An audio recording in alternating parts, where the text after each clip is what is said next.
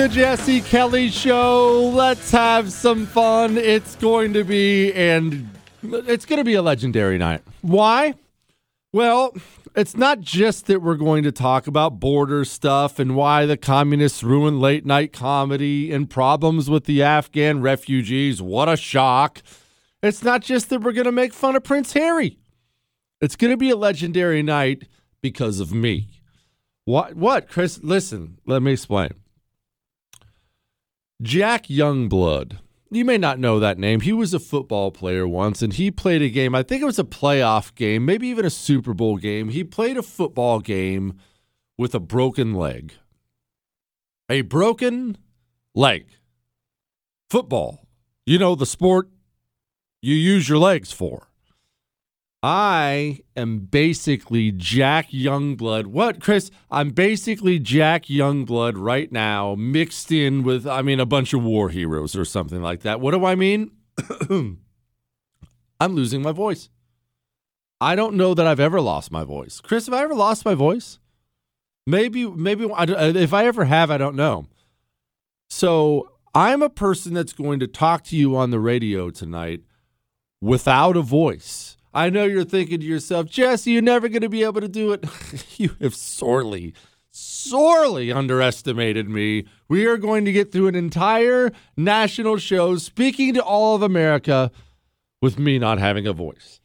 Are we going to be a little heavier on the audio tonight? Uh, probably. Am I going to need like 10 guests? Hopefully not, but we're going to have to wait and see.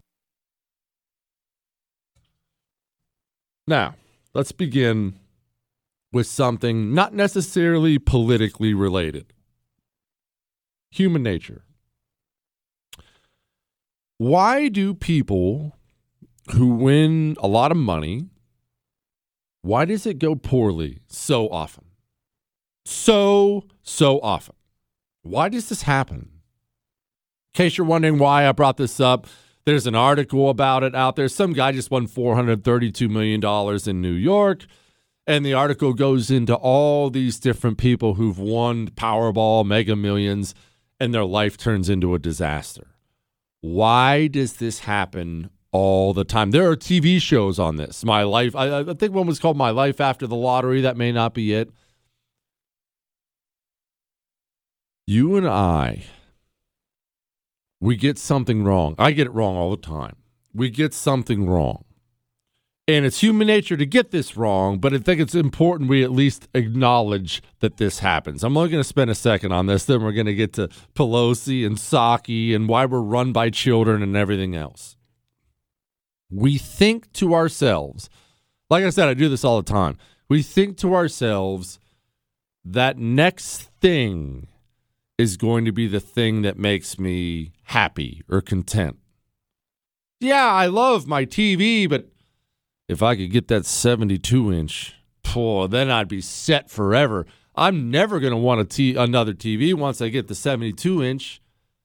And then how long's that last? Oh, till the 80 inch comes out. Oh, got to have the 80 inch. We make this mistake with how much money we make. There's nothing wrong, remember, with wanting to make money. Don't be one of those people. Go make as much as you can. Yes, I know you're going to, Chris. Go make as much money as you possibly can.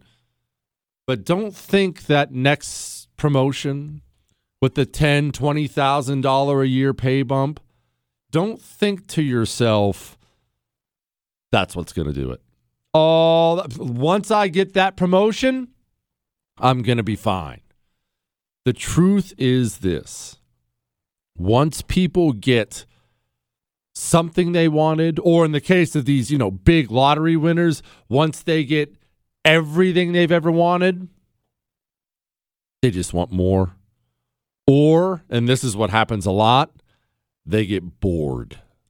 People get bored, even with pe- when people get everything they've ever wanted. So it's not about the Powerball or Mega Millions. You're never going to win that. I mean, I hope you do, but I don't think you're ever going to win that. This is about you and me adjusting our expectations on what this life is going to bring us, right? And look, people do it in my business all the time. I see this all the time. Now, because I didn't grow up in this, you know, I'm a construction guy. I'm an RV salesman. I'm a Marine. I, I, I didn't come up in this. I'm just happy to be here. I was happy to have a seven to eight o'clock at night radio show just three years ago, just in Houston. And now the show's nationwide. So I'm happy the whole way. But I know so many people, friends of mine, who they always feel like the next thing's what's going to make it. No, I have to I have to get these stations. I I have to make this much money. I have to I have to write a book. Uh, uh, no, I, I, I already do radio. I have to do TV. Uh, that's going to be the thing. Always the next thing. Always the next thing and they're miserable all the time. Don't be that. Now, we're done with that. That was just a little PSA I wanted to throw out there because we're going to move on to something else. We are a nation run by children. We are. You remember the picture of the Haiti guy, the, the guy from Haiti, the refugee, the pictures seen round the world with the mounted Border Patrol agent grabbing him by the back of his shirt. Now, again, let's recap this briefly. Horse patrol for Border Patrol is the norm. My buddy, I was in the Marines with him. He was in Border Patrol forever. He did it all the time because he knew how to ride a horse. It was simply the norm. Horses are incredible animals. They can go places men can't go. They can go for a long time. They can go places vehicles like ATVs can't go. Horses are just amazing creatures. And when you're hunting, and I don't care that that word makes you uncomfortable, life is uncomfortable. When you're hunting illegal immigrants, horses are invaluable, invaluable. And they're great for crowd control. Why do you think cops still use them all the time? Even, I mean, super advanced cities, uh, New York City, you see mounted patrols all the time. Why? Horses, because of their size, because of the vantage point it gives the officer, Border Patrol, or police. They're just really, really, really great at controlling a crowd. So if you have a sea of refugees from Haiti, really from South America, but from Haiti, a horse is a great way to keep them under control. Well, the picture, remember, the picture didn't show a whip, but the media decided there was a whip. They decided if we say there's a whip, people will start to believe it. Remember my sky is green theory once again. The pe- people will start to believe that there's a whip, and well, we'll be able to get something out of this. Now, what did they want out of it? What did the media want out of it? Why tell an outright lie all the time? They tell outright lies all the time because they know whether something is true or not true, they know if they create enough hysteria, enough rage, if they create a big enough hissy fit out there, they will be able to prompt change, public policy change. We are at a time in this country when the children run the place. People should take away that his actions make clear how horrible and horrific he thinks these images are, including an investigation, including a change of policy, uh, including conveying clearly that this is not acceptable and this is he's not going to stand for this. We just stopped mounted patrols for the Border Patrol based on a picture people didn't like and a lie about a whip? We we have to understand. I know you get this, but we have to understand there is no coming back from this. There's no fixing this country when the dumbest, most emotional, most hysterical people in the country, they set policy they set policy. Uh, we had, uh, it's a story out of New York City. You probably missed it. Uh, there's a new governor in New York, uh, the state of New York. Hochul is her name. She, of course, gets in and signs some parole uh, bill, and this bill just turns people loose out of jail. Well, they turned somebody loose out of jail. He was a violent violent felon, 21 years old. and they turned him loose out of jail because of all the hysterical braying about jails and jails are unjust, you know, from all the communist children in this society. Do you want to know what happened when they turned this 21 year old loose out of jail? I'll tell you what happened in just a second, but first, husband and wife driving home from dinner. They get stopped at a light. They get surrounded by an angry mob. They force open the driver's side door and attempt to drag the husband from the car.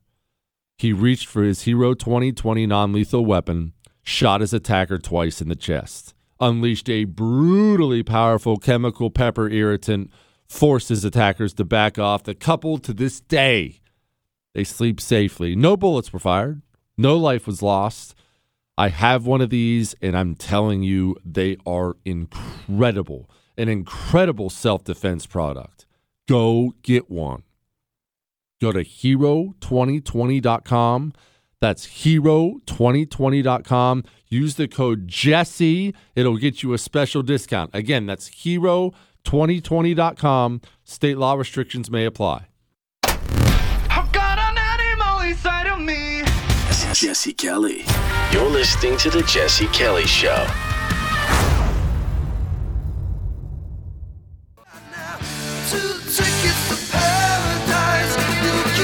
It is the Jesse Kelly Show. We're about to learn here in just a second. I'm going to tell you the results of the hysterical children running society. Just a brief result. But before I get to that, tomorrow, tomorrow, it's Ask Dr. Jesse Friday.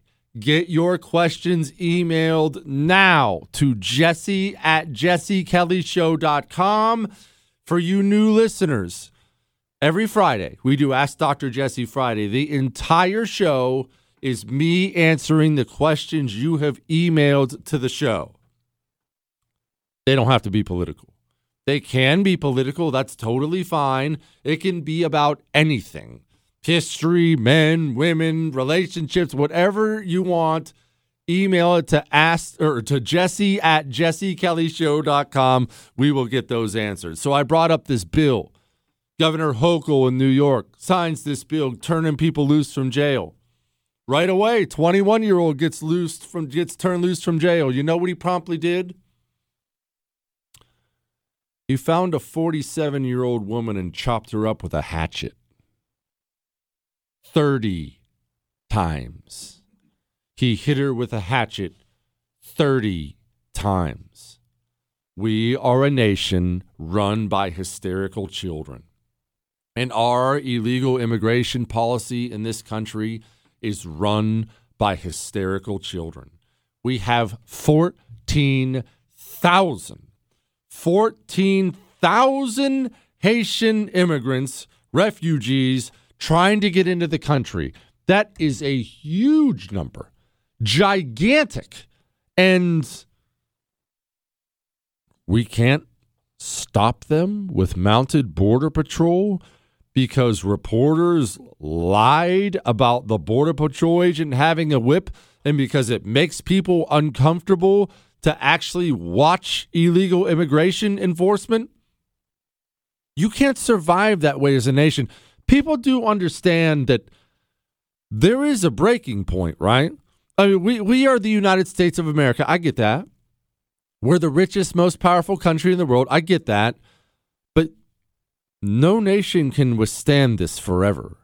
You cannot m- just pour poverty into your country at a level, at this level, and expect to survive. It will simply crash the system.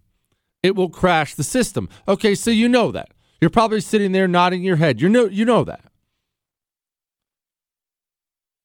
What do you think illegal immigration enforcement, border enforcement what do you think it looks like?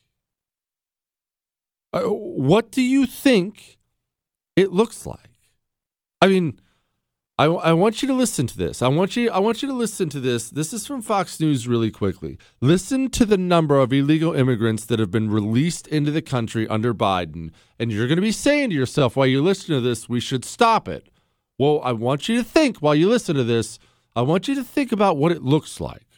Under this administration, catch and release has been happening ever since the Biden administration came into office. The National Border Patrol Council, the union representing Border Patrol officers, says more than 600,000 illegal immigrants have been released into the country. Okay, you're mad about that. As you should be. You should be mad about that.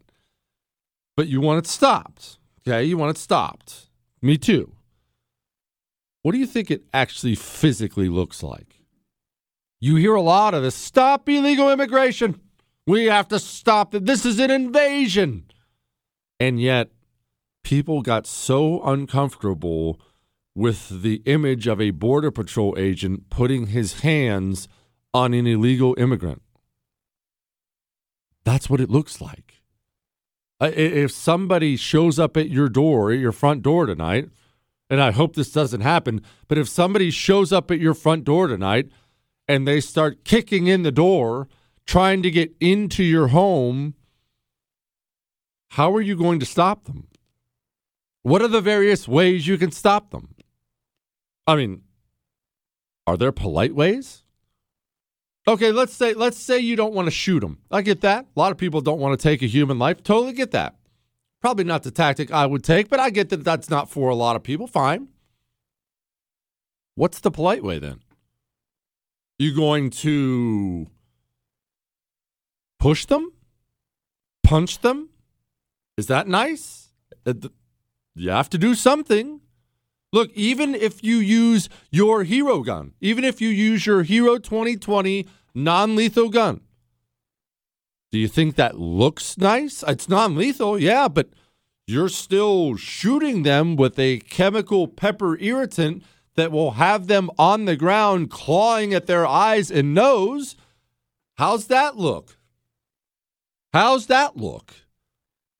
People, they live, which is so funny, in an era where people have access to more information, especially picture and video than ever. People still live in a world entirely of make believe about what real life actually looks like real immigration enforcement, if you want it done, it involves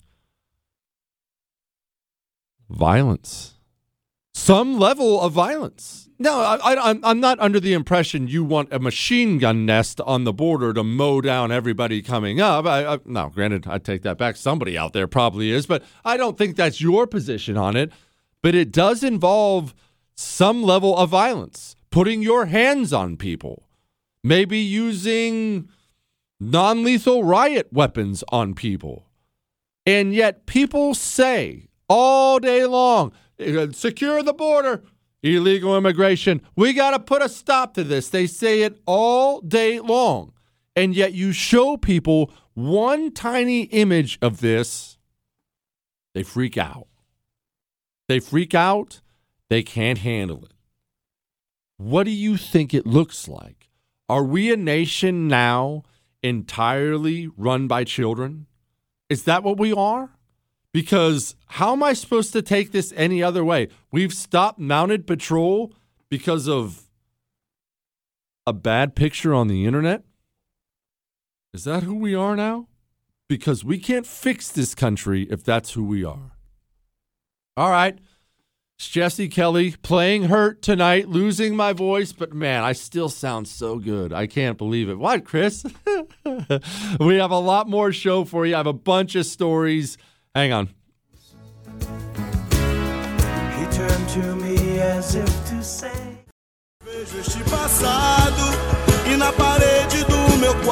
It is the Jesse Kelly Show. What in the world kind of music is this? Uh, that, that was Spanish, I'm pretty sure. I habla a little bit. Joining me now, bailing me out tonight because I'm playing hurt like a war hero out here, basically. it's my friend Dave Reaboi. Highly recommend you go get his Substack. It is some of the most interesting reading out there. Dave, I brought up they suspended the Border Patrol agent. He got put on desk duty for not using a whip and we have officially stopped horse patrol for the Border Patrol for not using a whip. We are a nation now run entirely by hysterical, emotional children, are we not? Yeah, for sure. Um, it, look, I mean, in this case, you've got both sides. Uh, you've got them playing both sides, right? So on one hand, um, you know, on on one hand, they they can sort of. I mean, they know that that the guys on on horseback, the border patrol, were not whipping, um, you know, these these Haitians at the border. They know that those were reins as opposed to whips.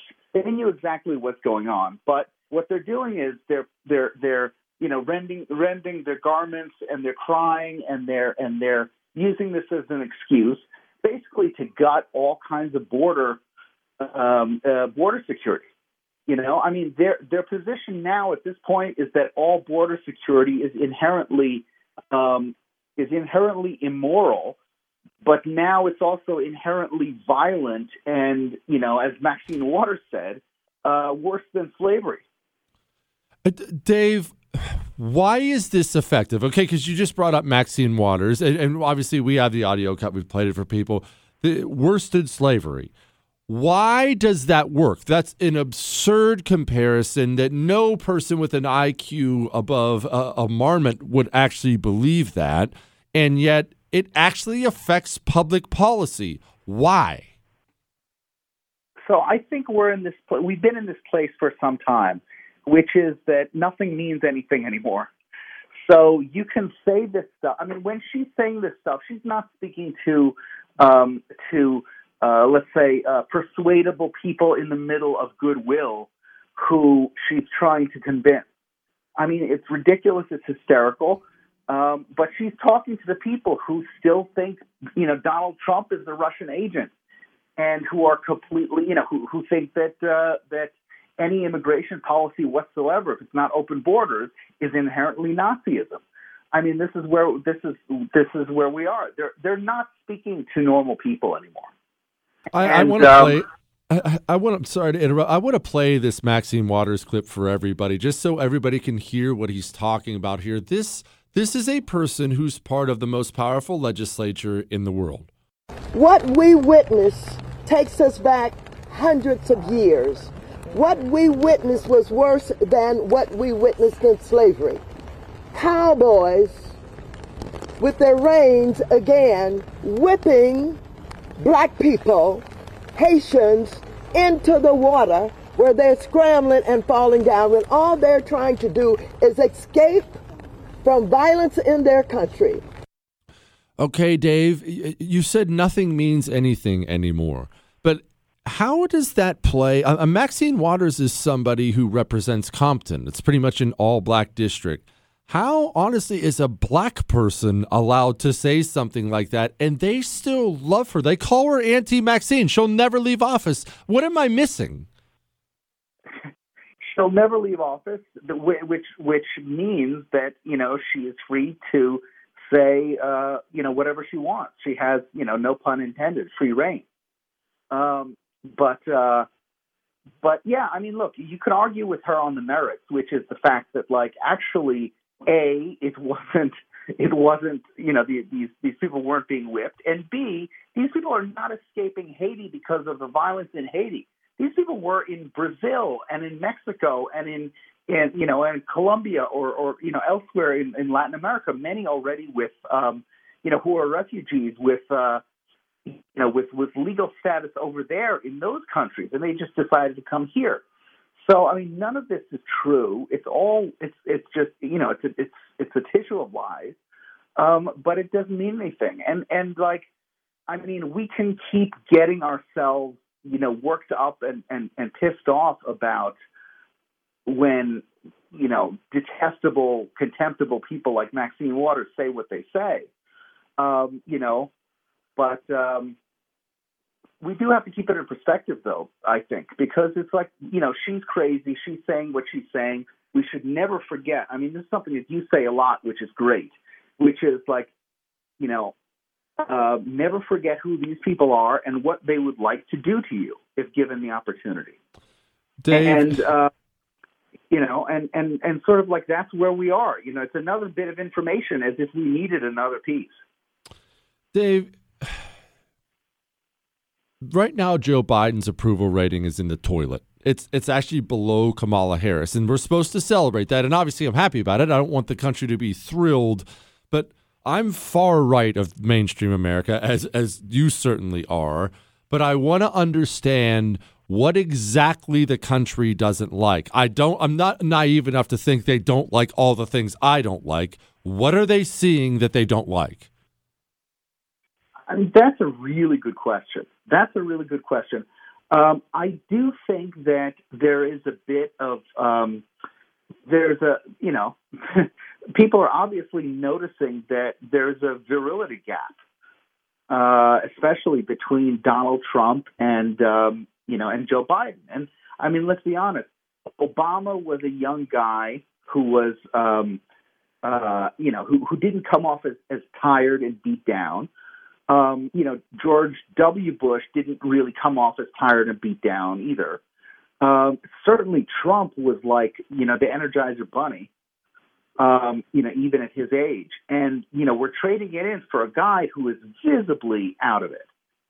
And um, and I think even for people who are, you know, let's say who are not that bright, who who don't follow the news very closely, uh, it's one of those things that's blindingly obvious that you know this guy is totally this guy is totally senile, and and I think I, I mean as as he is seen more and more often, um, you know that impression only cements itself. I mean, there's a reason why they kept him in the basement for for all of last year. Dave, okay, I, am worried about what the answer to this question is going to be. Let's just assume, and I realize this is a big assumption. Let's assume uh, the GOP wins a bunch of seats in the midterm. Let's assume Kamala Harris gets her doors blown off by Trump or, or DeSantis or somebody in 2024. Does this GOP do they actually do something significant for the first time ever, or is it simply standard fare like it always is? Um, it'll probably be the latter. It'll probably be you know same old, same old. But but we have we have an opportunity here which is that which is that really there's one thing to do. I mean, personally, I mean, I may be, I understand, I may be, you know, completely paranoid, but I think with some justification. Um, I think that that elections in blue states hardly, you know, in deep blue states hardly even matter anymore. Um, you know, it, it doesn't even ma- it just it, it just doesn't even matter. I think the combination of of uh, of fraud through you know old school fraud plus mail-in ballots and and you know and uh, and the rest of the stuff that we saw last year um, will make it pretty much impossible for a Republican to win in you know states um, you know states where where there are uh, big Democrat strongholds. Um, so if that is the case, I would concentrate you know, I mean, if if I had my, you know, if if if uh, if I was able to to do this, if I was a billionaire, I would fund a project right now that within the next two to four years would make sure that every state that is red now becomes deep red. Dave, do you have? To, I'm sorry to even ask. Do you have time to maybe hang on and do one more brief segment on this? Yeah, of course. Okay, we'll be right back with more Dave Reaboi. I'm fascinated by this, but first. You know what Giza dream sheets are, right? From My Pillow. The world's best cotton is Giza. Super soft, breathable, yet they last forever. Yeah, I've got a deal for you. You know how I always tell you to buy two sets so you can have a set on while the other set's in the wash? Well, you're in luck because right now, if you go to mypillow.com and you click on the radio listener specials and put in the code Jesse, they're buy one, get one free buy one, get one free. There's your two sets right there. Go. Go to mypillow.com, click on the radio listener specials, use the promo code Jesse. You have to do that to get the deal. You get buy one, get one free. Or maybe you're driving, call 800 845 0544. 800 845 0544. Use the code Jesse. Go enjoy the best sheets ever. Miss something? There's a podcast Get it on demand wherever podcasts are found. The Jesse Kelly Show.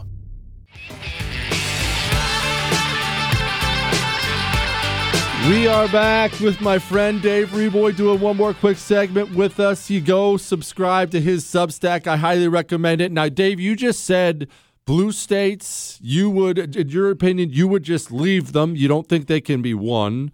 And if you had billions, you would focus on red states only. Why? I would focus on red states only because we need to make sure. Look, the first thing you do, something that that has gotten lost um, in in politics and political warfare over the um, uh, maybe over the last 20 years, maybe since Karl Rove, is uh, is is kind of the, the classical way that you um, that you you uh, you know that, that you win in, in, in politics, which is you solidify your base and you make sure your base is taken care of, and then you work your way out to see if you can bring more and more people into your base by appealing to more and more people.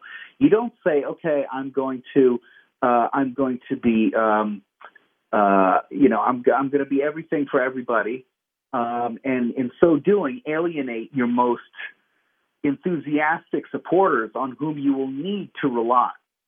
So um, this is a thing that that Ronald Reagan got pretty pretty uh, pretty well, especially before um, before he won his his first election in uh, in 1980. And I mean, he famously went to CPAC and said, you know, no pale pastels. We have to be, you know, bold colors.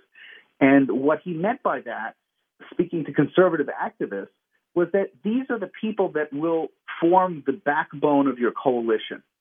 You know, the folks on the right are people who the Republican Party needs. It cannot afford to, uh, you know, it cannot afford to to have these people less enthusiastic, um, you know, for for your voters than um, than than than than they could be. I mean, this is exactly what happened with, you know, it's the difference between Donald Trump's election in 16 and Mitt Romney's loss in in 2012 um, you know, when when you put when you put candidates and policies that uh, that the the uh, the conservative base supports in red states, then um, then they will get um, you know then they will get fired up and they will um, you know uh, and, and and you will win. Um, what Texas has been doing now, I think, is, is is is fantastic. What Florida is going to be doing, I think, it's also fantastic. Other states need to come and and and join the party here. You know, we need we need all red states to be twice as red, meaning twice as as as, as red policy wise, and uh, you know let the blue states do what they're going to do because guess what they're doing what they're what they're going to do anyway you know, if you notice the, the Democrats, the Democrats in blue states will do exactly as much as they can get away with at all times. And this is not something that's part of the Republican Party's, you know, uh, um, you know, emotional political constitution over the last, uh, you know, 20, 30 years. So they've got to, um, they've got to fix that. And, uh, and, and that's where I think at the end of the day, if there's any hope left for the country as it is, it's going to be that red states taking a stand against a um, you know a an overreaching uh, and and and tyrannical federal government that you know at this point bears no resemblance whatsoever to uh, to the America of our founding. And I just want to just uh, wanted to add on this topic. There's probably no one who's written better and more persuasively and and and quite beautifully on this subject than uh, my late uh, you know friend and, and and teacher Angelo Codevilla, um, who passed away this week. Uh, so I, I, recommend very highly um, if you want to check out my Substack. We have uh, um, I have a little uh, obituary there and uh, and a, a live stream podcast remembrance of him with several friends and colleagues at the Claremont Institute.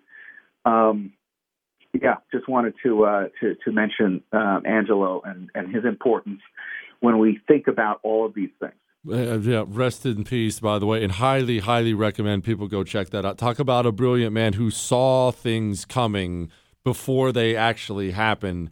Uh, Dave, one last question to you because you brought up appealing to your base and turning out your base. What do you say then to the standard Republican consultant in D.C.? Who says if we do that it'll it'll alienate the moderates and that's how these losers run their campaigns every single time. Yeah, I mean, look, there is an argument to that. You know, they have a point when they say that.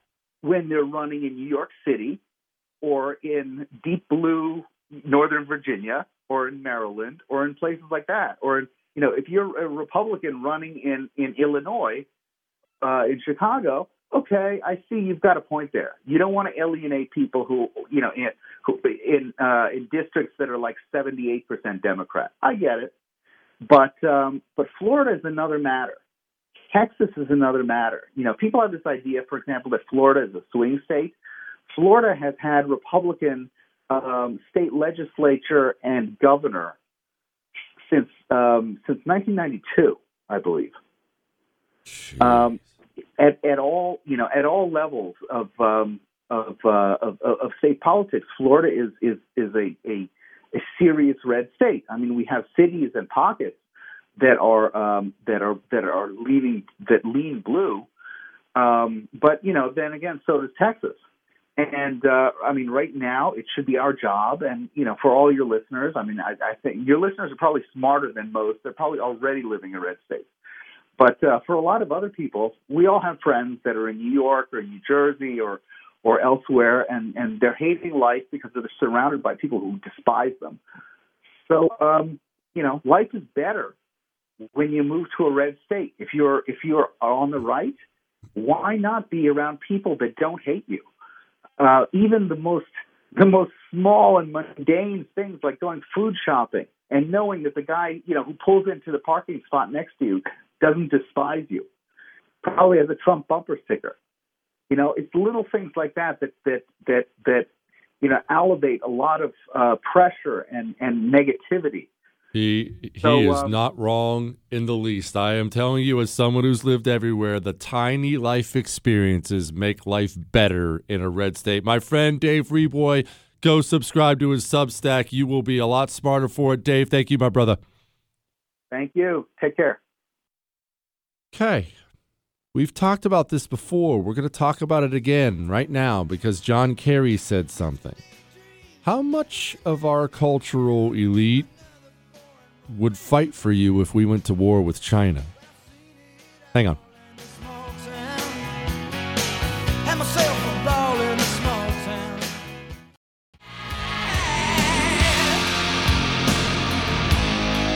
It is the Jesse Kelly Show. I'm going to get to why Nancy Pelosi is my favorite here in just a second. And yes, I'm going to get to this John Kerry loyal to China thing. I have a bunch of emails, but again, I have to remind you tomorrow is an Ask Dr. Jesse Friday. Get your questions emailed in now. Jesse at jessekellyshow.com. Jesse at jessekellyshow.com. Try to remember to put Ask Dr. Jesse in the subject line. And yeah, it's going to be a blast of a day. Remember, they don't have to be political. They can be, but all day long, the entire show, we're answering your questions. Now, I'll get to John Kerry and China, and I'll get to your emails here in a second.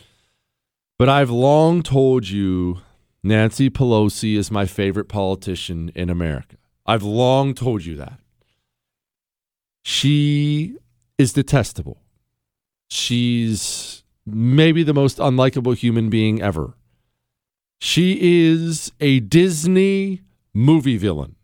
She is Cruella de Vil. She's Cruella de Vil brought to real life.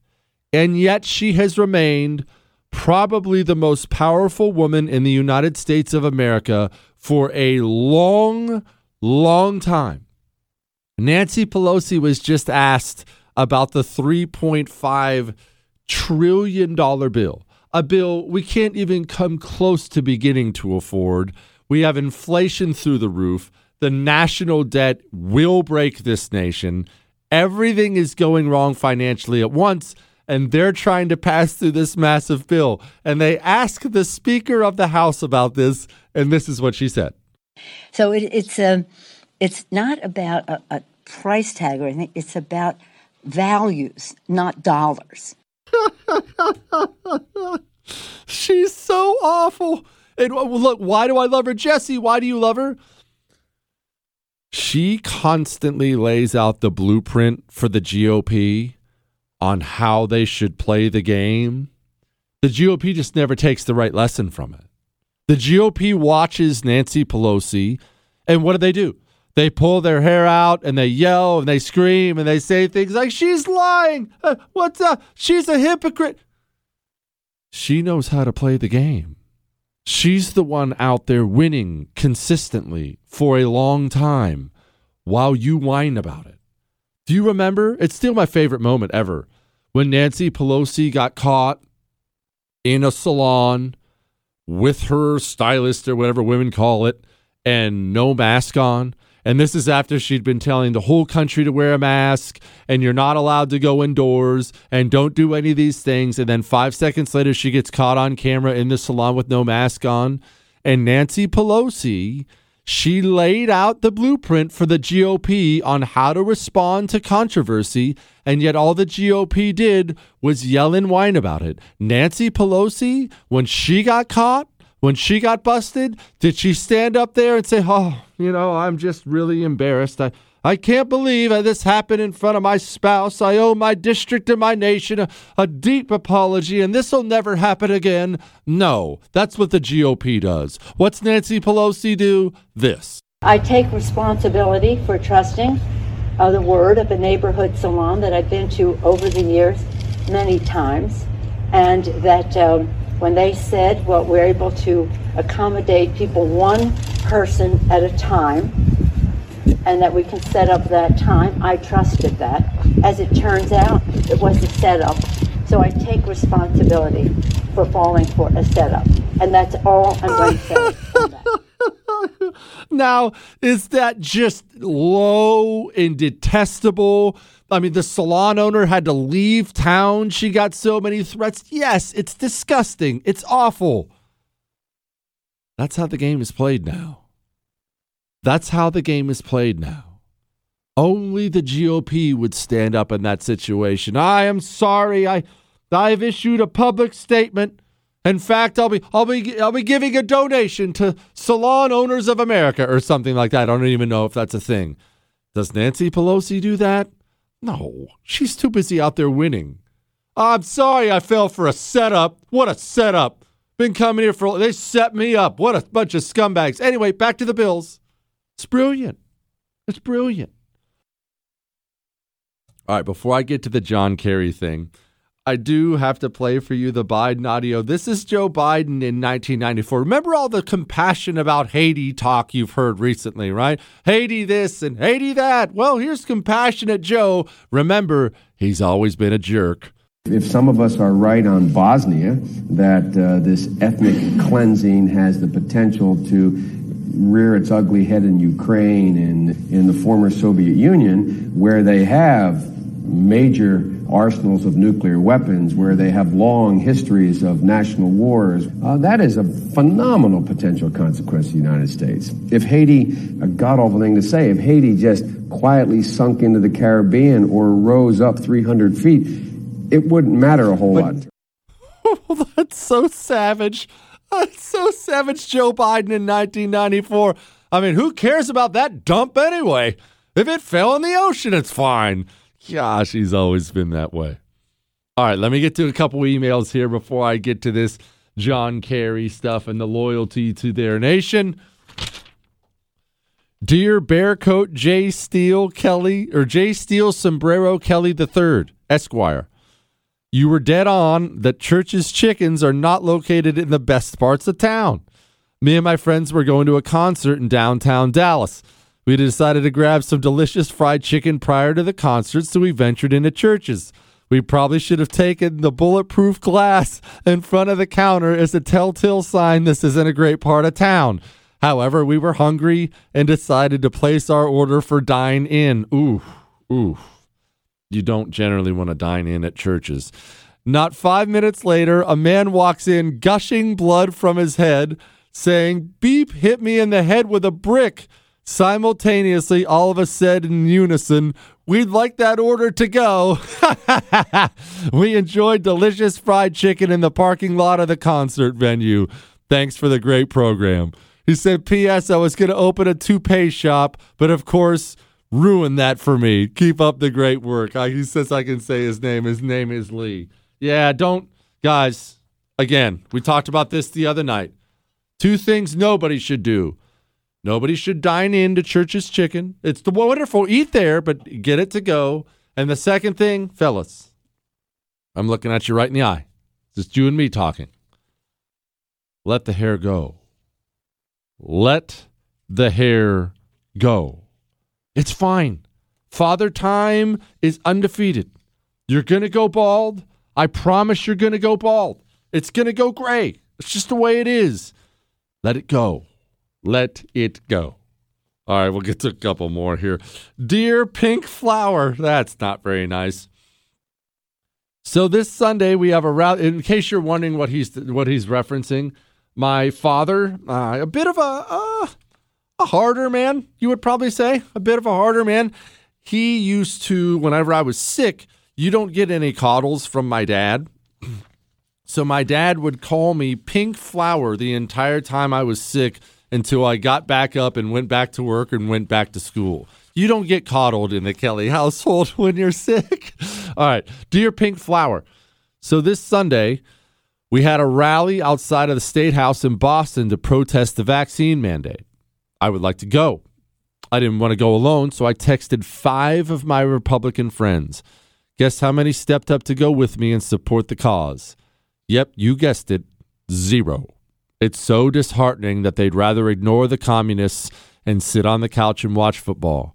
This is my best friend's quote on our group text verbatim. Quote I know that a lot of people just want to stay comfortably in the middle, no waves, or alienate any of their liberal leaning friends or family, and that's okay. And he signed it Demoralized Patriot. And of course, he listens on the great WRKO in Boston. But listen, and I need I need everybody to hear me here because th- there's going to be a lot more of this where that came from. A lot more of this in the coming days, in the coming years. You, you're somebody who gets it. You're somebody who sees how bad the problem is. And you and I, we're both going to be more active, right? Be more activists than we've ever been because we have to be. We don't want to be, but we have to be.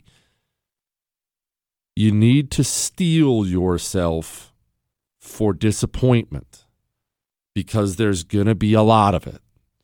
I, I, over the last two years, I can't tell you how disappointed I've been in friends of mine on the right who I thought were these absolute warriors for the cause. They would stand and fight. They, they'd go to bat for the things that we believe in. And they just caved on everything. And it's just, it's been hard to watch. Now, listen, you know it's not hard? Slipping into bed when you have Giza dream sheets from My Pillow. Look, we talk about being more purposeful. We, look, I just got done talking to you about being activists. My Pillow is Mike Lindell with My Pillow. He's not just out there selling the best pillows and sheets and slippers. He's fighting for us.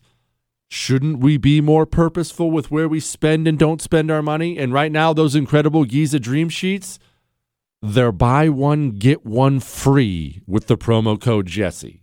You have to go to mypillow.com, click on the radio listener specials, and use the promo code Jesse, and you can get Giza Dream Sheets, buy one, get one free. That's amazing. Or maybe you're driving right now, no big deal Call 800 845 0544. Use the promo code Jesse. 800 845 0544. Go enjoy the best sheets around. Is he smarter than everyone? Who knows? Does he think so? Yeah. The Jesse Kelly Show.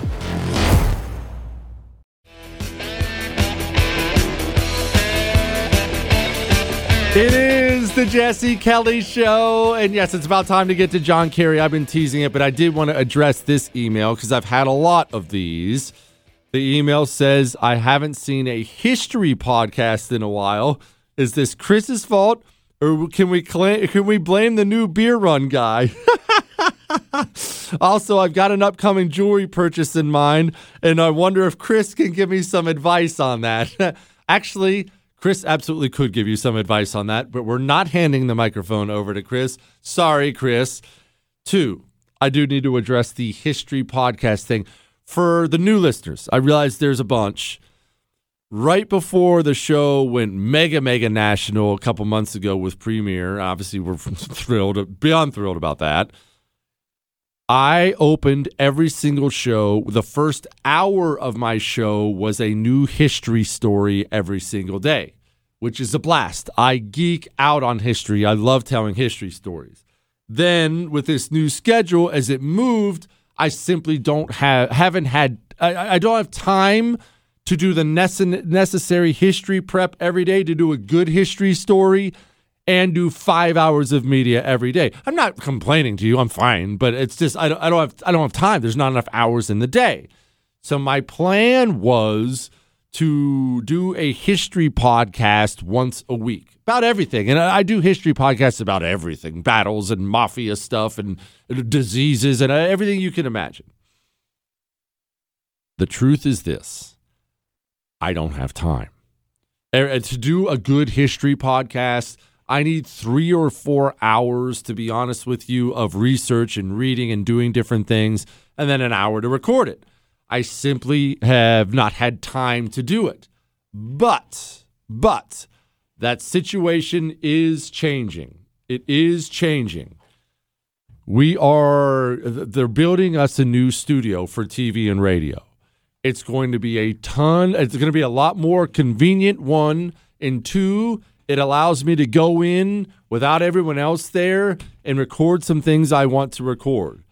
That's a long way of me saying you do have history coming from me again. It is a passion of mine. I will never let it go. I have not been able to do it. I know you miss it. It is coming again. I have not let it go. All right. It is coming again. It's not going to be tomorrow. It's not. It's not going to be the next day. It's not going to be next week. It is coming again, though. All right. I've used this example before. I'm going to use it again because it's so true. Well, you know what? Pause that for a second. Let's talk about history for a moment.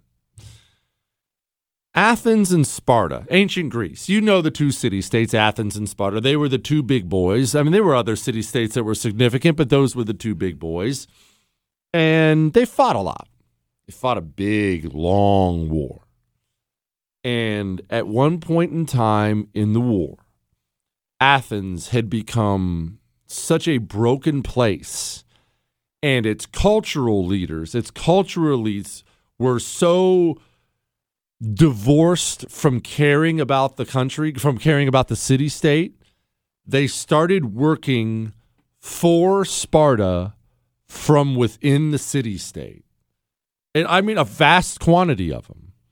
Because what happens is any city state or nation or society, when the rot gets deep enough, that rot will eventually lead the country. And this is what you're seeing right now in the United States of America when the rot leads the country, you don't have people leading your cultural institutions who love the country. Remember, we've talked about it a million times. They all share the same three characteristics no love of country, oftentimes hatred of country, no little to no real world experience, and they believe they should rule over you. And part of that belief that they should rule over you is they believe the nation exists simply to serve them, not vice versa. They believe the nation exists to fulfill their needs. Now, what, where am I going with all that? What does that mean? Pick your cultural leader. I mean, we're about to talk about John Kerry, but this applies to all of them. Uh, not just politicians. You could go Joe Biden or Nancy Pelosi, but all of them. LeBron James is this way. Uh, Oprah Winfrey is this way. Our various actors and actresses, they're this way. Our professors are this way. They all believe this. They don't care about the country. There's no love. Oftentimes, there's hatred of the country. So if you get to a place where you're there, the cultural leaders look at America, they survey it, and they simply look at it like a vulture looks at a dead cow carcass. At best, at best, They believe America is a big carcass that they should be able to gorge themselves on at their leisure. At worst, they're actively trying to ruin it. If China landed 30, 40 divisions on our California shore tomorrow and started marching east, the number of cultural leaders in this country, including generals, I might add, looking at you, Mark Milley, including generals, the number of cultural leaders in this nation who would set down the stars and stripes and immediately begin marching with the Chinese army would shock you. Shock you. You remember when Mark Milley, by the way, you remember when Mark Milley said this about the country? Keep in mind, as you listen to Milley say this, China openly says, they, they're open about it, they, they intend to supplant America as number one. Uh, China is not an enemy. Uh, and I think that's important for people to clearly understand. Uh, China is a rising power. Uh, China has been a rising power t- since uh, Deng Xiaoping in 79. What normally happens historically, where you have economic growth of that magnitude, typically follows military power. Uh, and uh, they are going to develop themselves and are developing themselves uh, into a great power. That is not to say, however, that they're an enemy. I, I am uh, friends, genuine friends, and I admire the work that Xie Zhenhua has done in China, and many of you know him. And I look forward to working with China. That's right from Mark Milley to John Kerry. I'm not going to play it for you again. You remember John Cena, that wrestler turned actor? Remember his Chinese apology for saying the word Taiwan? Well, wait till you hear the latest audio from John Kerry next. Walking through the streets of Soho in the rain.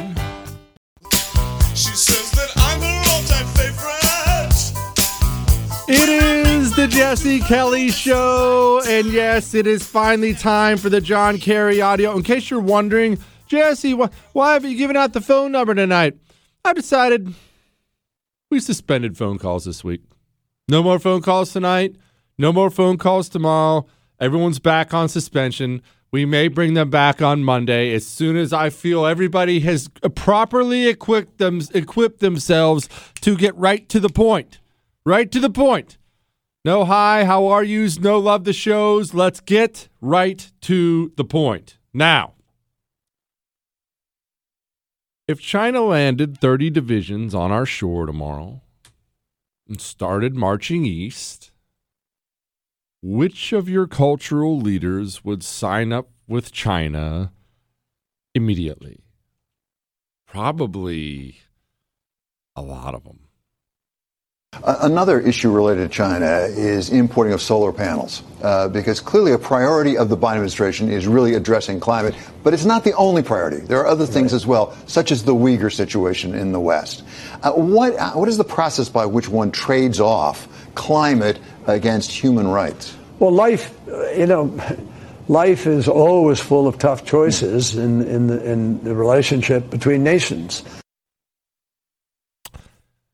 Are you comfortable talking about this? Should we have this conversation? How many of our cultural leaders are still loyal to the United States of America? I remember John Cena's apology.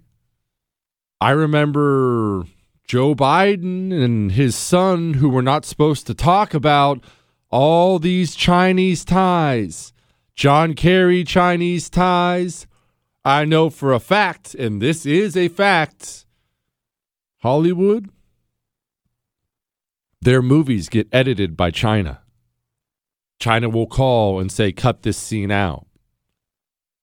How many of our generals are compromised by China? Do we know? Should we know? Just I'm not gonna I'm not gonna dwell on this too long. Just a little food for thought. Because I'm gonna go somewhere else with this. There's so much talk today. There's so much talk today about nice, compassionate. We have to be nice. We have to be nice. We love things that sound nice. And almost always, those things that sound nice, they end up in violence, they end up in death. It's a disaster. A disaster. Peter Doocy had an exchange with Jen Psaki today, and this this might be a little difficult to hear because the reality of what happens down on the border is difficult to hear. But I'm going to expand on what he says after he's done. Let's talk about your nice immigration stance.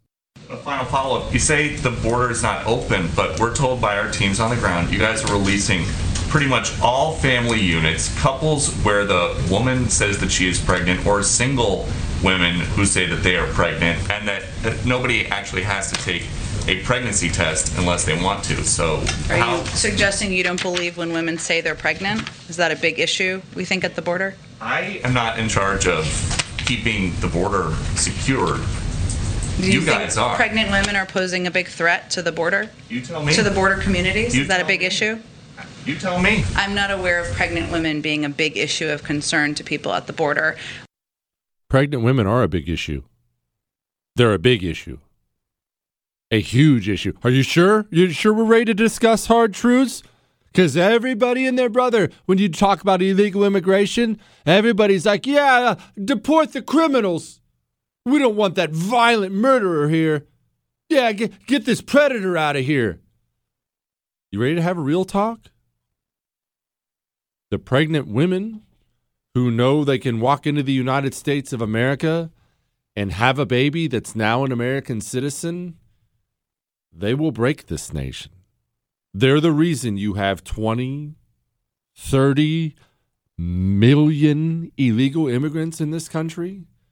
It is a really, really, really big deal that we just decided we are anchor baby central. You know what chain migration is? You know how this works? Up, had a baby. Congratulations, buddy. You're an American citizen now. 10, 20 years, he'll be sending for grandma, grandpa, cousin Bob. Soon, got a whole gaggle of people with not an ounce of loyalty to the United States of America, never been taught the values here, frankly, don't care about the values here, but do love it that our roads are nice and we have good hospitals. Pregnant women are a big deal. And you know what? I'm not done on this yet. Speaking of women, and this is going to be this is the part that's going to be difficult to say. I'll get through this in a way your kids can can listen. Don't worry. Like I said, it's always going to be a family show. You understand what happens to women ages like 12 and up on the way to the border, right? There are trees. How am I even going to describe this word? There are trees. Okay, there are trees on the various routes they're taking north. If you see one of these trees, I've seen them, you will notice uh, female undergarments on these trees. Why are those female undergarments on the trees? Well, those trees, they're called rape trees where the coyotes who haul the women up to the border, they take the women there, assault them terribly, and then leave little trophies of what they've done at the tree. And no, that's not easy to hear, but I think for far too long we have tried to put a nice face on some really, really, really ugly things in this country, and I'm not going to take part in it anymore. Do you know what mothers? Do you know what mothers give their daughters when they get ready to make the trip north? Do you know? You ready for this? They give their daughters plan B because they know their daughters will be viciously assaulted multiple times on the way to the border and they're trying to prevent them from getting pregnant along the way. Now, I'm not going to sugarcoat around it because I want every single person listening to the sound of my voice to understand the stakes of your air fingers quote compassion with illegal immigration. I am going to give this to you right between the eyes. I don't care if it makes you mad. I don't care if it offends you. If you are one of these people who uses words like, well, I'm an immigration squish. Well, I mean, we should be nice on immigration. There's a nice way to do this. You enable child sex trafficking in mass. In mass. Do you remember what Lara Logan came on this show and said? We talked about it the other night. And, uh, this is not the only story I could tell you. It's the only one I'm going to convey. She sat down with a cartel leader right here in Texas. She sat down with a cartel leader who informed her they're trafficking children in mass across the border to be used in videos that will then be distributed for money. Are you still an immigration squish? Do you still feel like you're the nice guy, the compassionate one? This time of nice and nice sounding and compassion has got to stop right now because we are getting people killed and assaulted with all this nice crap. It has got to stop. And you know what? I'm not done on this because I haven't I have new statistics. I have a new chart in front of me right now. Jaw dropping. Jaw dropping. You ready for this? I'll tell you in a second, but first. You saw what the Fed just said about inflation, right? I'm going to play you some Joe Biden audio here in a second, too. Um, the financial situation in this country is very serious. It's going to remain serious. We have got to attack this problem and make preparations. Part of your preparations are buying gold from Oxford Gold Group. Gold that is real and will be delivered to your front door. Again, not a piece of paper saying you have some gold, not an email. Hey, we're holding some gold for you, Bob. Real gold you can hold in your hand. Oxford Gold Group has the reputation they have for a reason. Call them now. 833 995 Gold. 833 995 Gold. Call Oxford Gold Group. Tell them Jesse told you to call. 833 995 Gold. Missed out? Catch up. JesseKellyShow.com.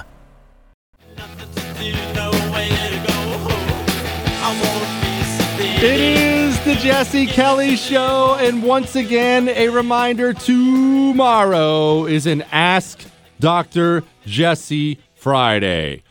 For you new listeners, that means get your questions emailed in now, right now, to jesse at jessekellyshow.com.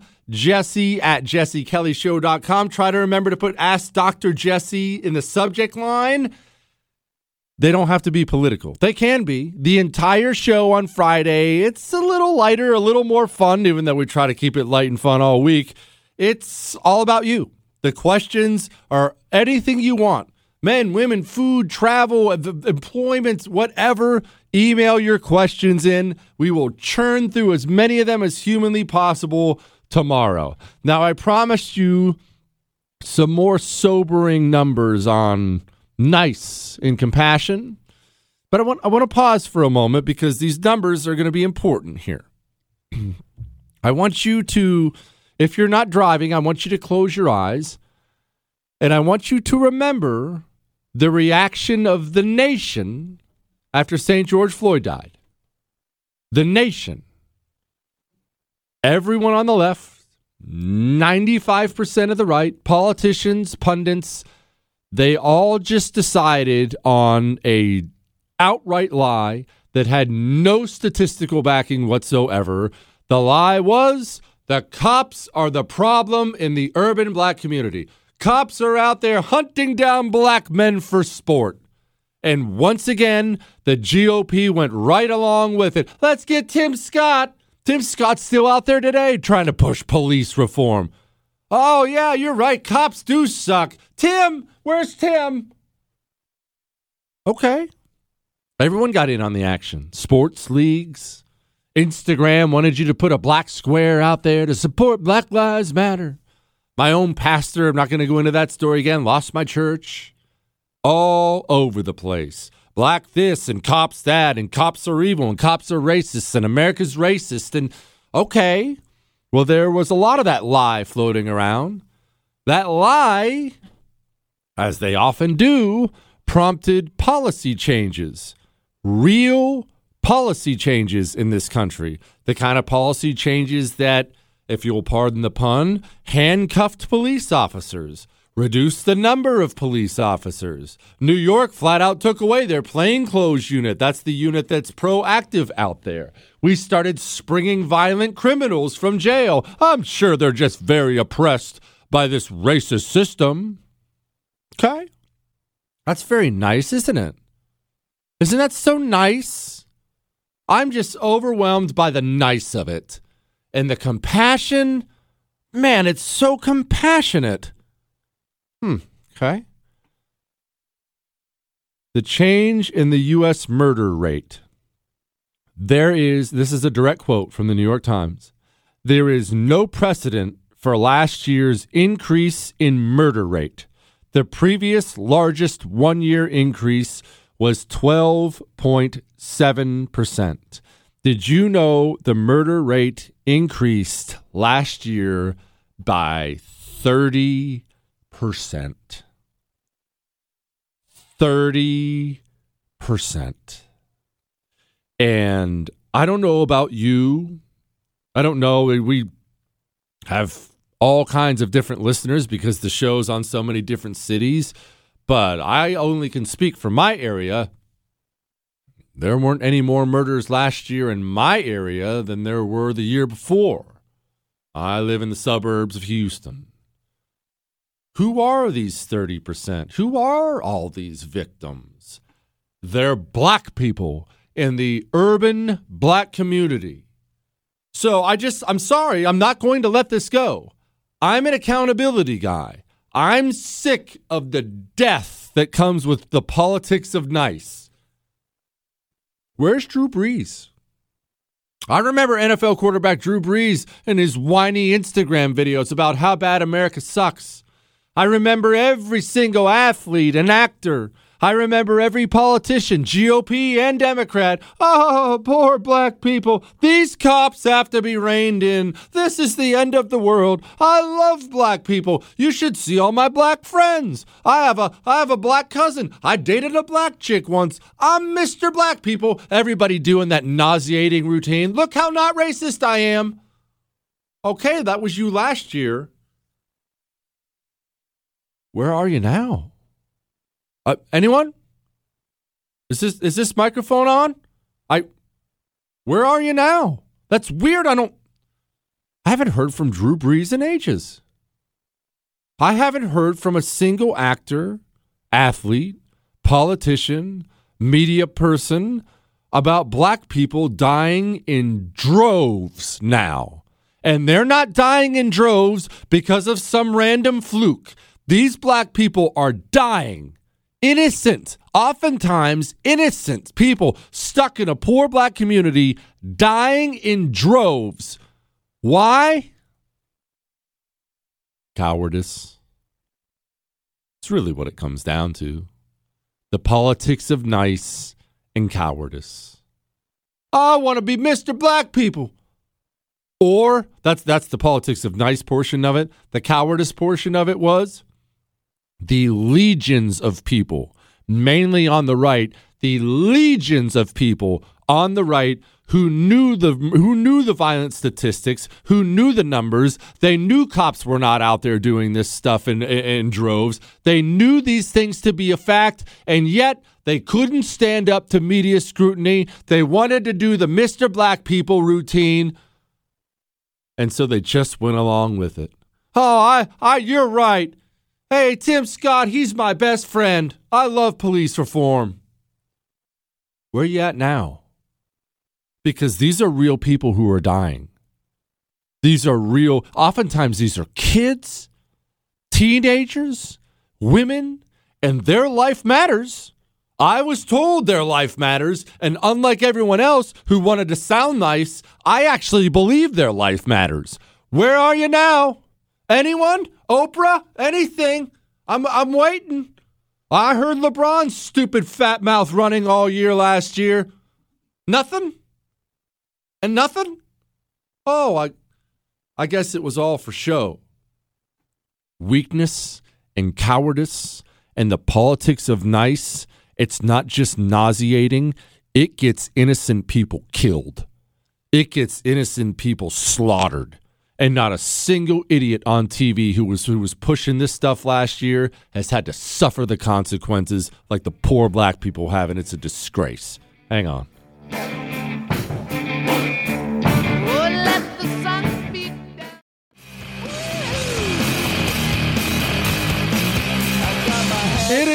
The Jesse Kelly Show on a Thursday. One more day. One more day. Only one more hour before Ask Dr. Jesse Friday officially begins. I've decided it begins the second the Thursday show is over. That's how excited I am about it. It's going to be a good one. All right. Now, I have few joys in life when it comes to politics. That's not true. I have a good time laughing about a lot of it. But one of the things I love the most is watching Ted Cruz destroy people. I just love it. Now, I understand there are a lot of Ted Cruz haters, a lot of Ted Cruz lovers. I am honest about my biases. Ted Cruz is a personal friend. I like Ted Cruz. I don't think he's ever going to be president, to be honest with you, but I like Ted Cruz. Ted Cruz is, if you ever spend any time with him personally, he's a huge nerd. He is probably the most intelligent person I've ever talked to in my life, besides myself. What, Chris? He's in all seriousness, he is absurdly smart. And he not only was on the Harvard debate team, he used to argue cases in front of the Supreme Court. And he, as he has explained before, he's explained it on this show, you will get destroyed in front of the Supreme Court unless you're just on point because all those Supreme Court justices, they've been doing this for years. They know how to walk you into traps and back you into corners. And so when I got to watch Ted Cruz grilling these law professors who all think they're smart, and he's grilling them about voter ID laws and why they're racist, I have to tell you, I enjoyed it. Uh, in your judgment, are voter ID laws racist? Um, so it depends. One thing we have to stop doing is treating all voter ID laws as the same. Okay, so your answer, I, I, I want to move quickly, so it depends is your answer? Yes, it, that's my answer. Okay, so what voter ID laws are racist? Apologies, Mr. Cruz, your state of Texas. The fact that the voter ID law was put into place to diminish the political power of Latinos uh, with racist intent and had been found to have. You're asserting intent, that. What's your evidence for that? Uh, the, the federal district court that first resolve the constitutionality of Texas's voter ID law. Okay, so your view is voter ID laws are racist. How about you, Mr. Yang? There are some voter ID laws that are racially discriminatory in intent. How about in, in practice? In intent, I, fine, you, you say there's some racist with, with a malevolent intent lurking in the back of their mind. But let's just talk about it as a practical matter. When I go to vote, they ask me for my ID. I pull out my ID, I show it to them, I vote. Is that racist?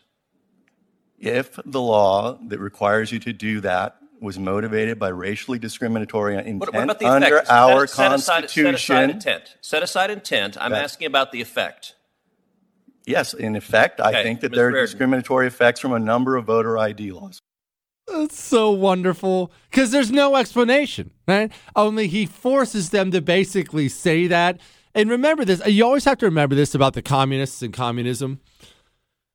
There's a reason there's never, ever, ever any concrete goal given or a concrete reason given. And this is not unique to American communists. I mean, Lenin was, he used to write about this and talk about it.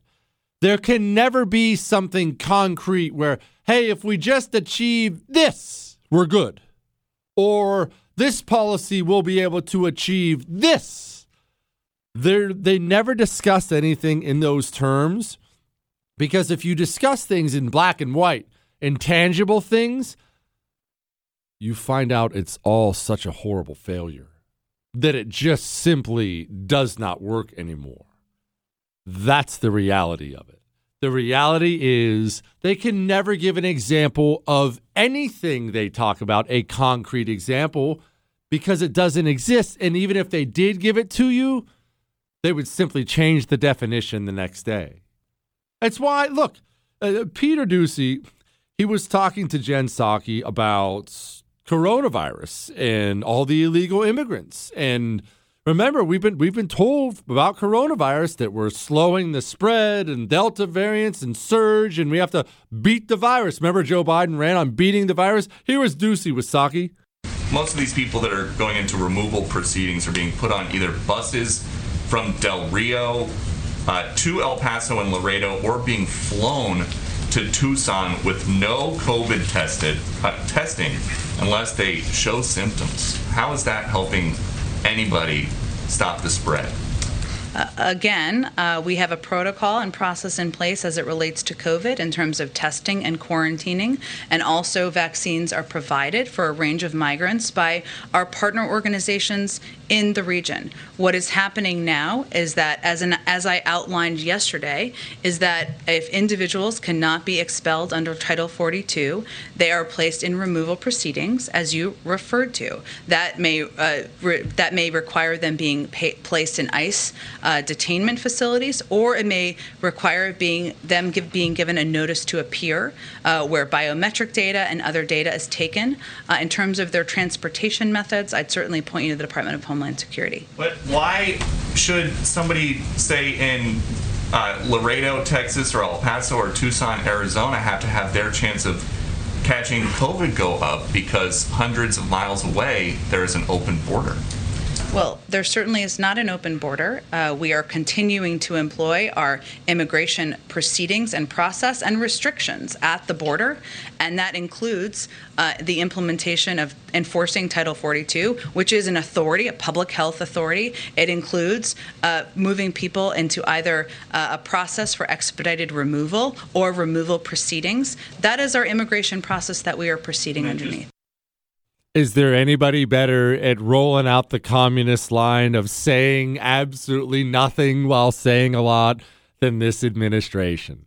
They're not all about slowing the spread. They don't care about coronavirus. They're not going to beat it. Fauci's the same way. That's why you never, ever, ever, ever, ever get a concrete answer from Fauci. Remember, we played you that clip a while ago. I'm not going to play it for you here of Fauci they kept asking him about okay so when uh, when can we stop? Well i mean it has to get better and we should be able to get ahead. Okay well when can we get ahead? Well if enough people okay well what's enough people mean? Well a little later on at, there's a reason they don't ever give you something concrete because they never want it to end. And there's a reason communists never give you concrete stuff when it comes to their policies. They can't they can't. It can never be measured on the tangibles. It can never be measured on something you can hold in your hand. It is always measured on feelings, on how this makes you feel. And here's what's here's what's a bit disheartening. How it makes you feel affects much much more than just the left in this country. The right is really, really susceptible to this too because the system is so powerful. And so many people want to be accepted by the system. I want to be invited on this TV show. Uh, I want, I want, I, I want to hang out with the stars. I want to, I want, and so people on the right, even though they know something is wrong and something is disastrous, it sounds good. It makes me feel good. It makes them feel good. So that's what they do. That's what they do. and look, like I said earlier in the show, we are run by children now. We had a mounted Border Patrol guy stopping illegal immigration, doing nothing wrong. All of a sudden, the internet gets mad about a picture and we're stopping mounted patrols. People should take away that his actions make clear how horrible and horrific he thinks these images are, including an investigation, including a change of policy, uh, including conveying clearly that this is not acceptable and this is he's not going to stand for this. You know what? We're done with this for now. I've decided I want to be a dictator. Why? because man, do they get to do some really awesome stuff. I was uh, recently doing some reading on uh, Mohammed Gaddafi, Muammar, Muammar Gaddafi, Gaddafi, the Libyan dictator, and some of the crazy stuff he would do, Like he had his he had his son playing professional soccer on one of the Libyan soccer teams, only he wasn't very good, except he won like every match. And of course, he started and whatnot. And he ends up getting uh, Gaddafi gets some European soccer team to sign his son who wasn't near good enough to play, but there were all these shady financial deals to get him signed to the team. And man, don't roll your eyes, Chris. I think this would be a blast. I mean, I could sit and think about all the things I would do. I may copy what this South American vice president did because I think it would be awesome. We'll get to that in just a second. But first, Pure Talk it's such a joy having switched to Pure Talk because I know I know how much you pay with Verizon and AT&T and T-Mobile. I've had all of them at some point in time. And when you get to a family, these family plans, it's 10 times as backbreaking. Pure Talk, they disrupted the whole industry because they're on the exact same network, right? So there's no no no you don't sacrifice any coverage, yet it saves the average family over $800 a year and their customer service is right here in the United States of America. It's the top rated wireless company of consumer affairs. They're incredible. Take it from me. From your cell phone right now, they make it easy. Dial pound 250 and say Jesse Kelly, and you'll save 50% off your first month. That's pound 250 and say Jesse Kelly you'll have the option to receive a one time auto dial text message from Pure Talk. Jesse Kelly. You're listening to The Jesse Kelly Show.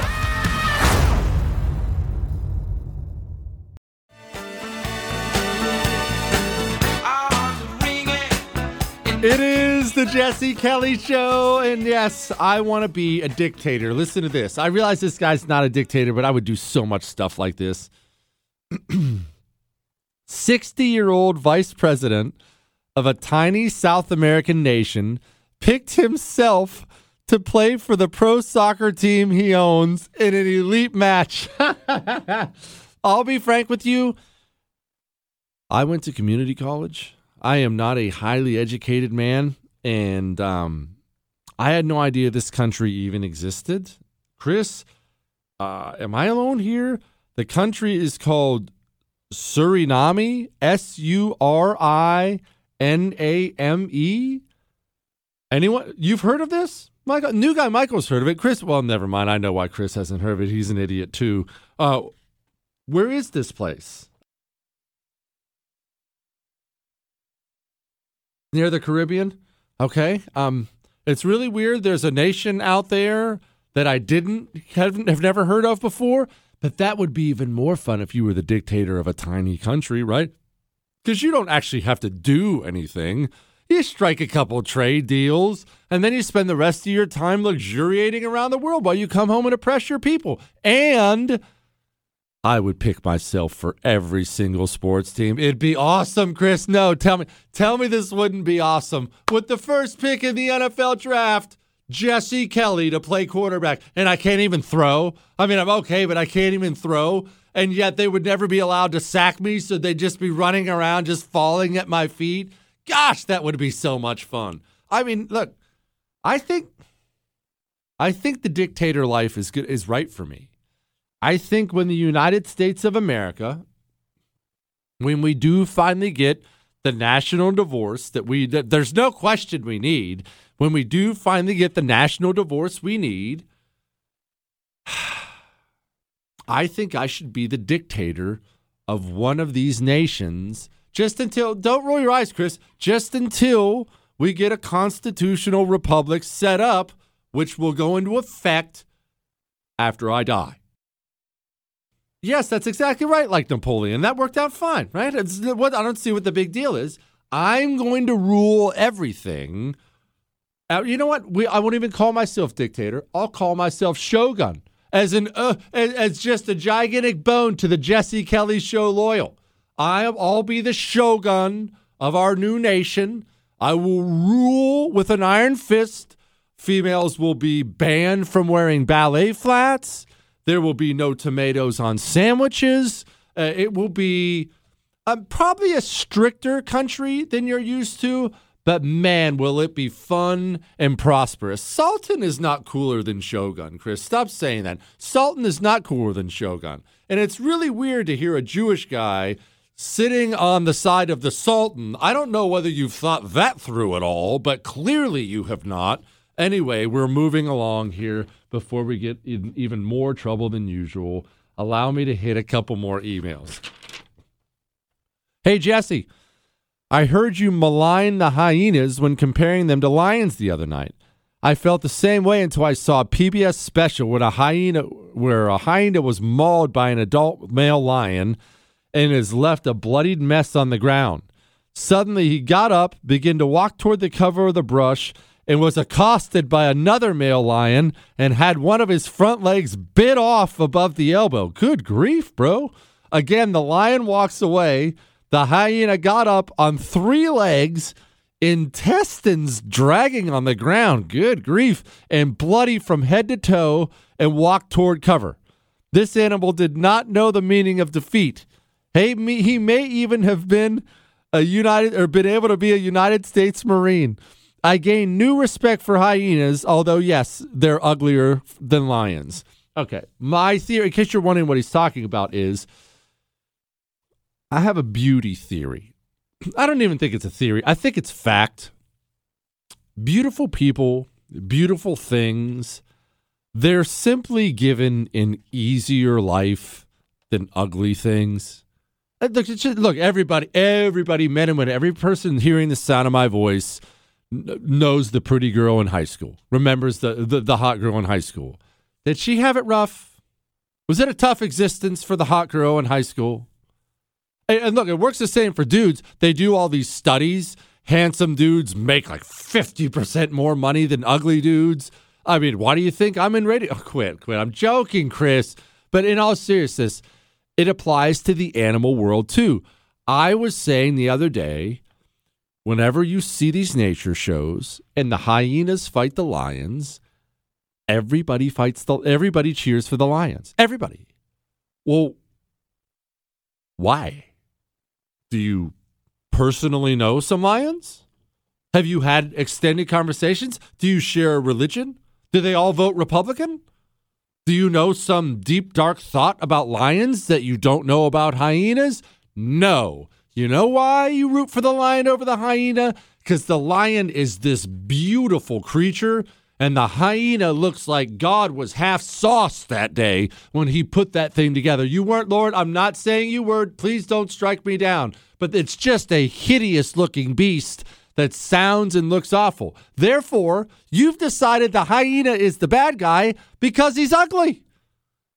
How about that about yourself? I will correct this email on one thing though. He does say the the hyena did not know defeat. This is right after he got done saying the hyena had his legs bit off and his intestines ripped out. That sounds like defeat to me. Uh, maybe I'm a little harsh. I, I don't know. Moving on. This one starts with Holy crap, Jesse, this show is awesome. Oh, I like this guy already. I saw you on Fox one evening and recently and immediately subscribed to the podcast. Thank you for calling the communist pieces of, I can't say that word, for what they are. You are killing it, Jesse, and I'm going to get my son at UCLA to listen to you. Love the demo all elite colleges statement. Tell me about it. I'm paying for one of them. Ooh, UCLA is not cheap either. Not cheap. Chris, look up UCLA's tuition after this. By the way, I was a very average Marine helicopter pilot for 15 years. Now I'm a beep good airline pilot for 22 years. You're welcome in my cockpit anytime. Semper Fi, Jesse. How about that, Chris? We're going to score some free flights. Uh, if you are the pilot of a private aircraft, I would prefer to fly privately for the rest of my life. However, I can't afford to do so. Phil, so feel free to email us back, Jesse at jessekellyshow.com. All right. January 6th. You remember that dark day? Uh, we have new video. Hang on.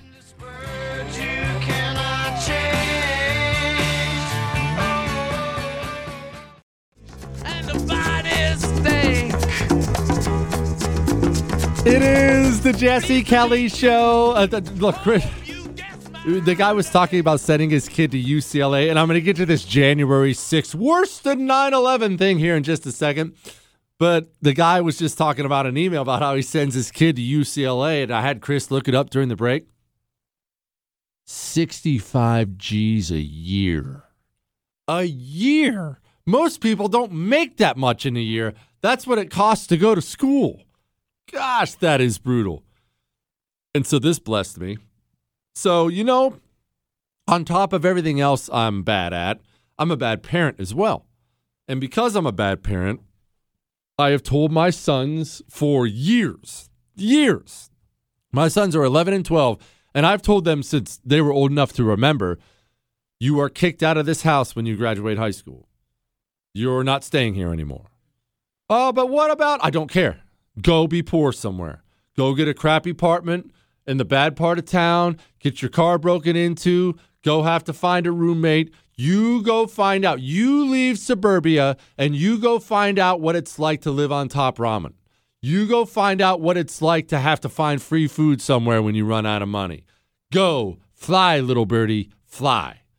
And I'm not kidding either. The wife knows I'm not kidding. They're gone. They are gone.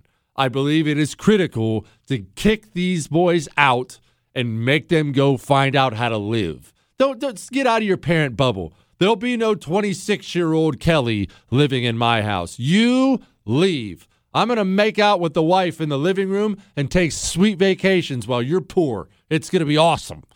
But my oldest son, James, this morning blessed me. He told me, Dad, are you going to kick me right out the day I graduate? Or do I have time to get myself situated before I go to trade school? How about that? How about that? No communist university in my son's future. My son, he's going to be a plumber. And everybody who went to uh, Stanford with their $200,000 in student loan debt, and they're going to get out making 80 grand a year, and they're going to be all, oh, your son's a plumber. And they're, they're not going to say it, but they're going to give the friends the side glance. Oh, man, a plumber, right? Yeah, my kid's going to start his own plumbing business by the time he's 30 and he's going to be a millionaire by the time he's 40. Why do I think that? It's not because I think my kids are better than your kids. It's because every plumber I know is rich. Every single HVAC guy I know, they're all rich. Rich. Rich, rich. I'm talking Mercedes Benz, dime of a wife, mansion with a pool. You think I'm kidding about college? These trades, HVAC, plumbing, electrical. Um, do you think people are going to get tired of electricity? Do you think indoor plumbing is going to go out of style? Do you think America is going to wake up tomorrow and be all, man, I can't stand this air conditioning and this indoor heating? It is terrible. Unless you think those things are going to happen, you have fields that are always in demand. Not only are they always in demand, people don't want to do them because this society, for some reason, has decided they're going to look down on blue collar work. Ew, a plumber. Yeah, I've paid a plumber $300 for 45 minutes of work one time, an emergency situation on the weekend. These guys, they go and they learn a trade, become a plumber, become an HVAC tech, do that stuff for a little while. Doesn't take very long, doesn't take very much. You start your own little shop. And you don't buy an office. Don't do that, people who with startups. Office comes last. Don't add on overhead just so you can feel fancy and have an office.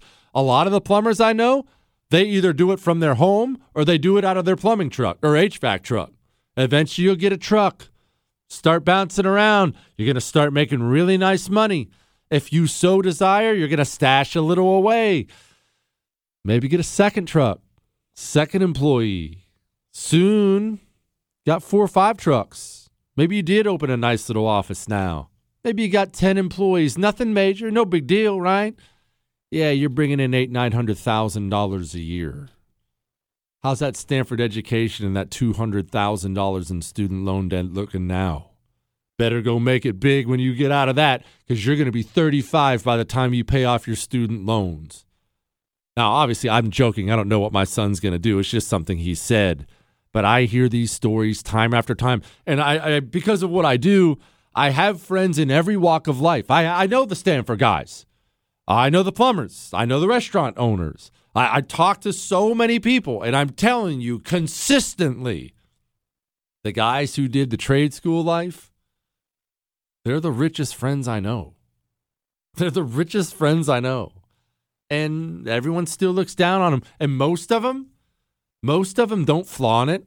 They don't share it. And in fact, most of them have a great sense of humor about it.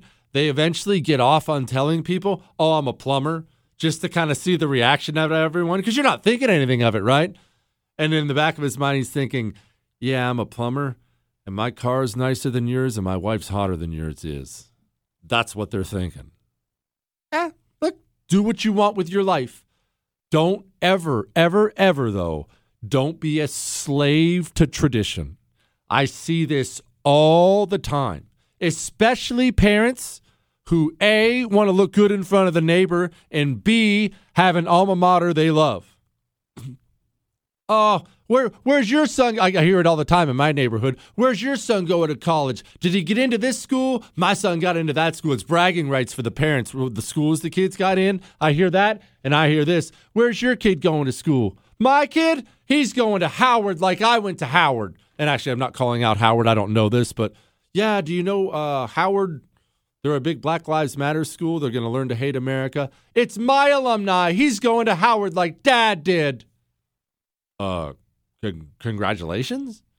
Do you get something special out of that? Do you get an extra merit badge or something if your kid goes to the same college you did? Look, look, I'm just a dumb construction worker. I, am an RV salesman. I, I went to community college and I didn't even get an associate's degree from there. I'm an idiot. So maybe I just don't know what I'm talking about. But I hope you enjoy that class ring. Hope your kid gets the same one.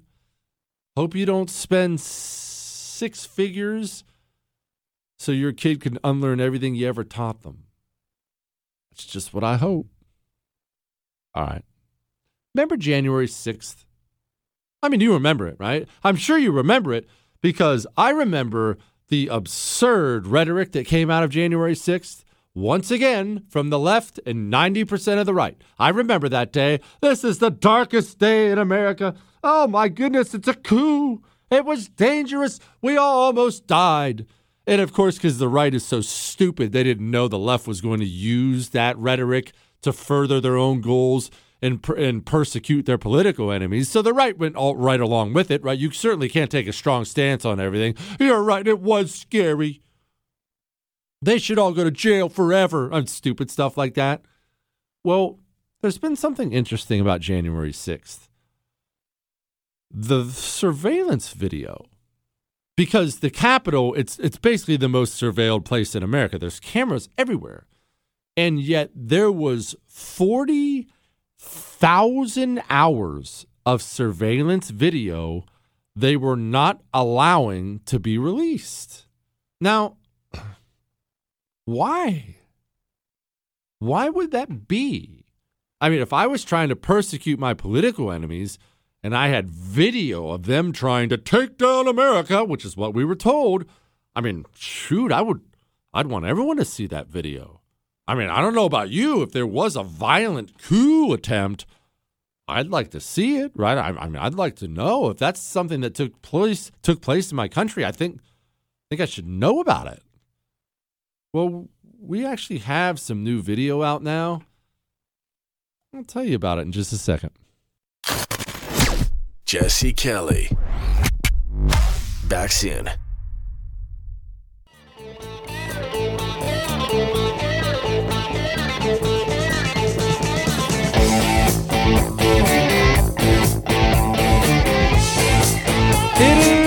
Jesse Kelly Show. Final segment before Ask Dr. Jesse Friday begins. Get your questions in to jesse at jessekellyshow.com. Jesse at jessekellyshow.com. Gosh, tomorrow is going to be so much fun. So, again, back to the January 6th thing. Of course, Republicans caved on it like the losers they are and went along with the narrative early on. Then eventually they woke up and figured out maybe this isn't smart. Maybe they're going to use this to crush us. But the narrative was set then, and since then, the left, the FBI, everybody has used January 6th as, you know, the Reichstag fire, the excuse to go after their political opponents. But they wouldn't release the video. There was 40,000 hours of surveillance video of what took place in the Capitol, and they didn't want it released, which is so weird. Well, they lost a little legal battle yesterday. And a judge, they ruled in favor of a media coalition because the media, there's still some decent media left. The media, they were wanting their hands on the footage. You know, why can't I see the footage? Why, why are you blocking us from the footage? The prosecutors had refused to release the footage, stating the release to the public could threaten the security of the building, which is, of course, ridiculous. The judge, yesterday, he ordered the footage released. And wow, that doesn't look like September 11th to me at all. It doesn't look like Pearl Harbor to me at all. These are all words the Democrats have used to describe this day. I know you can't see it because this is radio. You know what it looks like? It looks like if you were standing at the door of the mall on Saturday and a bunch of people were outside and the security guard opened the door. And if you think I'm exaggerating, we will put up the video on uh, our Twitter account at Jesse Kelly Show. And it's really benign. It's just a bunch of normal people sauntering into the Capitol building. Now, obviously, uh, you can say they shouldn't be there, and obviously they shouldn't have. I don't know what was said to them, what wasn't said to them, whether they knew or didn't know. I wasn't there that day. Not going to sit here and pretend like it was a great day. But that ain't no insurrection. That ain't no coup. It looks like the mall just opened and everyone's heading to Cinnabon for a breakfast cinnamon roll. That's what it looks like. Don't you dare turn your. Did you just turn your nose up at Cinnabon, Chris? Excuse me? Is this a religious thing? Are you people allowed to eat cinnamon rolls? You are? Then what's wrong with Cinnabon? He's such a child. He said, Why would you have that when there's a delicious bagel waiting for you? Now, I say this. I was going to make fun of you, but the truth is, in my opinion, the greatest breakfast food on earth is a breakfast bagel. Get an everything bagel with bacon, egg, and cheese and mayonnaise on there, Chris, in your stupid face. And mayonnaise, that's probably the best thing there is. But that doesn't mean we have to be disrespectful and dog on Cinnabon. I know you said it's not that good. That's my problem with what you said. It is that good. And the smells. Oh my gosh, the smells. In fact, I've always wondered this. Why do all these ladies' perfume companies, why do they bend over backwards to find all these new scents? Why don't you just get her a perfume that smells like Cinnabon? I would be all over. Ladies, don't get around me if you smell like Cinnabon. I'm telling you what, it'll all look like a lion and you're a wounded gazelle. Let's get to some headlines I didn't get to. Harry and Meghan visit the World Trade Center Observatory with de Blasio and Hochul. How sad is the Prince Harry story? I mean, I don't care about the royals, but this dude, this dude was actually a helicopter pilot in Afghanistan. He was like a dude's dude at one point in time, and he just hooks up with the wrong woman and he simply just he's a eunuch now. And I, I the reason I sound sad is I've had buddies like this. I've had a couple buddies I was in the Marine Corps like this. I'm talking meat eating super assassin types. And some dime comes along. I mean, you know how weak we are for dimes and gets her hooks in him. And soon he's just a big dork. And gosh, it hurts to hear. Headline Biden's approval rating has gotten so low that Kamala is now six points higher. This spells disaster for them at the midterms. I do have a theory. Now, this is just a theory. I'm not, I don't, look, I don't want to go all oracle on you. I'm not saying this is going to happen. This is a theory. I don't know that they keep him through the midterms if he stays that low. Remember, the thinking was always they'll keep Joe Biden through the midterms, then kind of escort him out the back, bring in Kamala Harris. Well, what's the point of keeping him through the midterms if he's more unpopular than Kamala Nees Harris? What, Chris? Chris said she gets 10 years if they keep him through the midterms. Buddy, she's not doing 10 years anywhere. Uh, she is so unlikable that I, I, I think they're going to attempt to oust her for the reelection campaign. They're just they have done everything humanly possible to make Kamala work. But the, the truth is, outside of a very specific skill set, Kamala Harris just doesn't know what to do to get ahead. Headline Fed forecasts higher employment and worse inflation and lower growth. Why do you think I come talk to you about Oxford Gold Group every day? Get some gold. 833 995 Gold. Get some gold. These people are nutso and they are slapping us around. Get gold delivered to your house.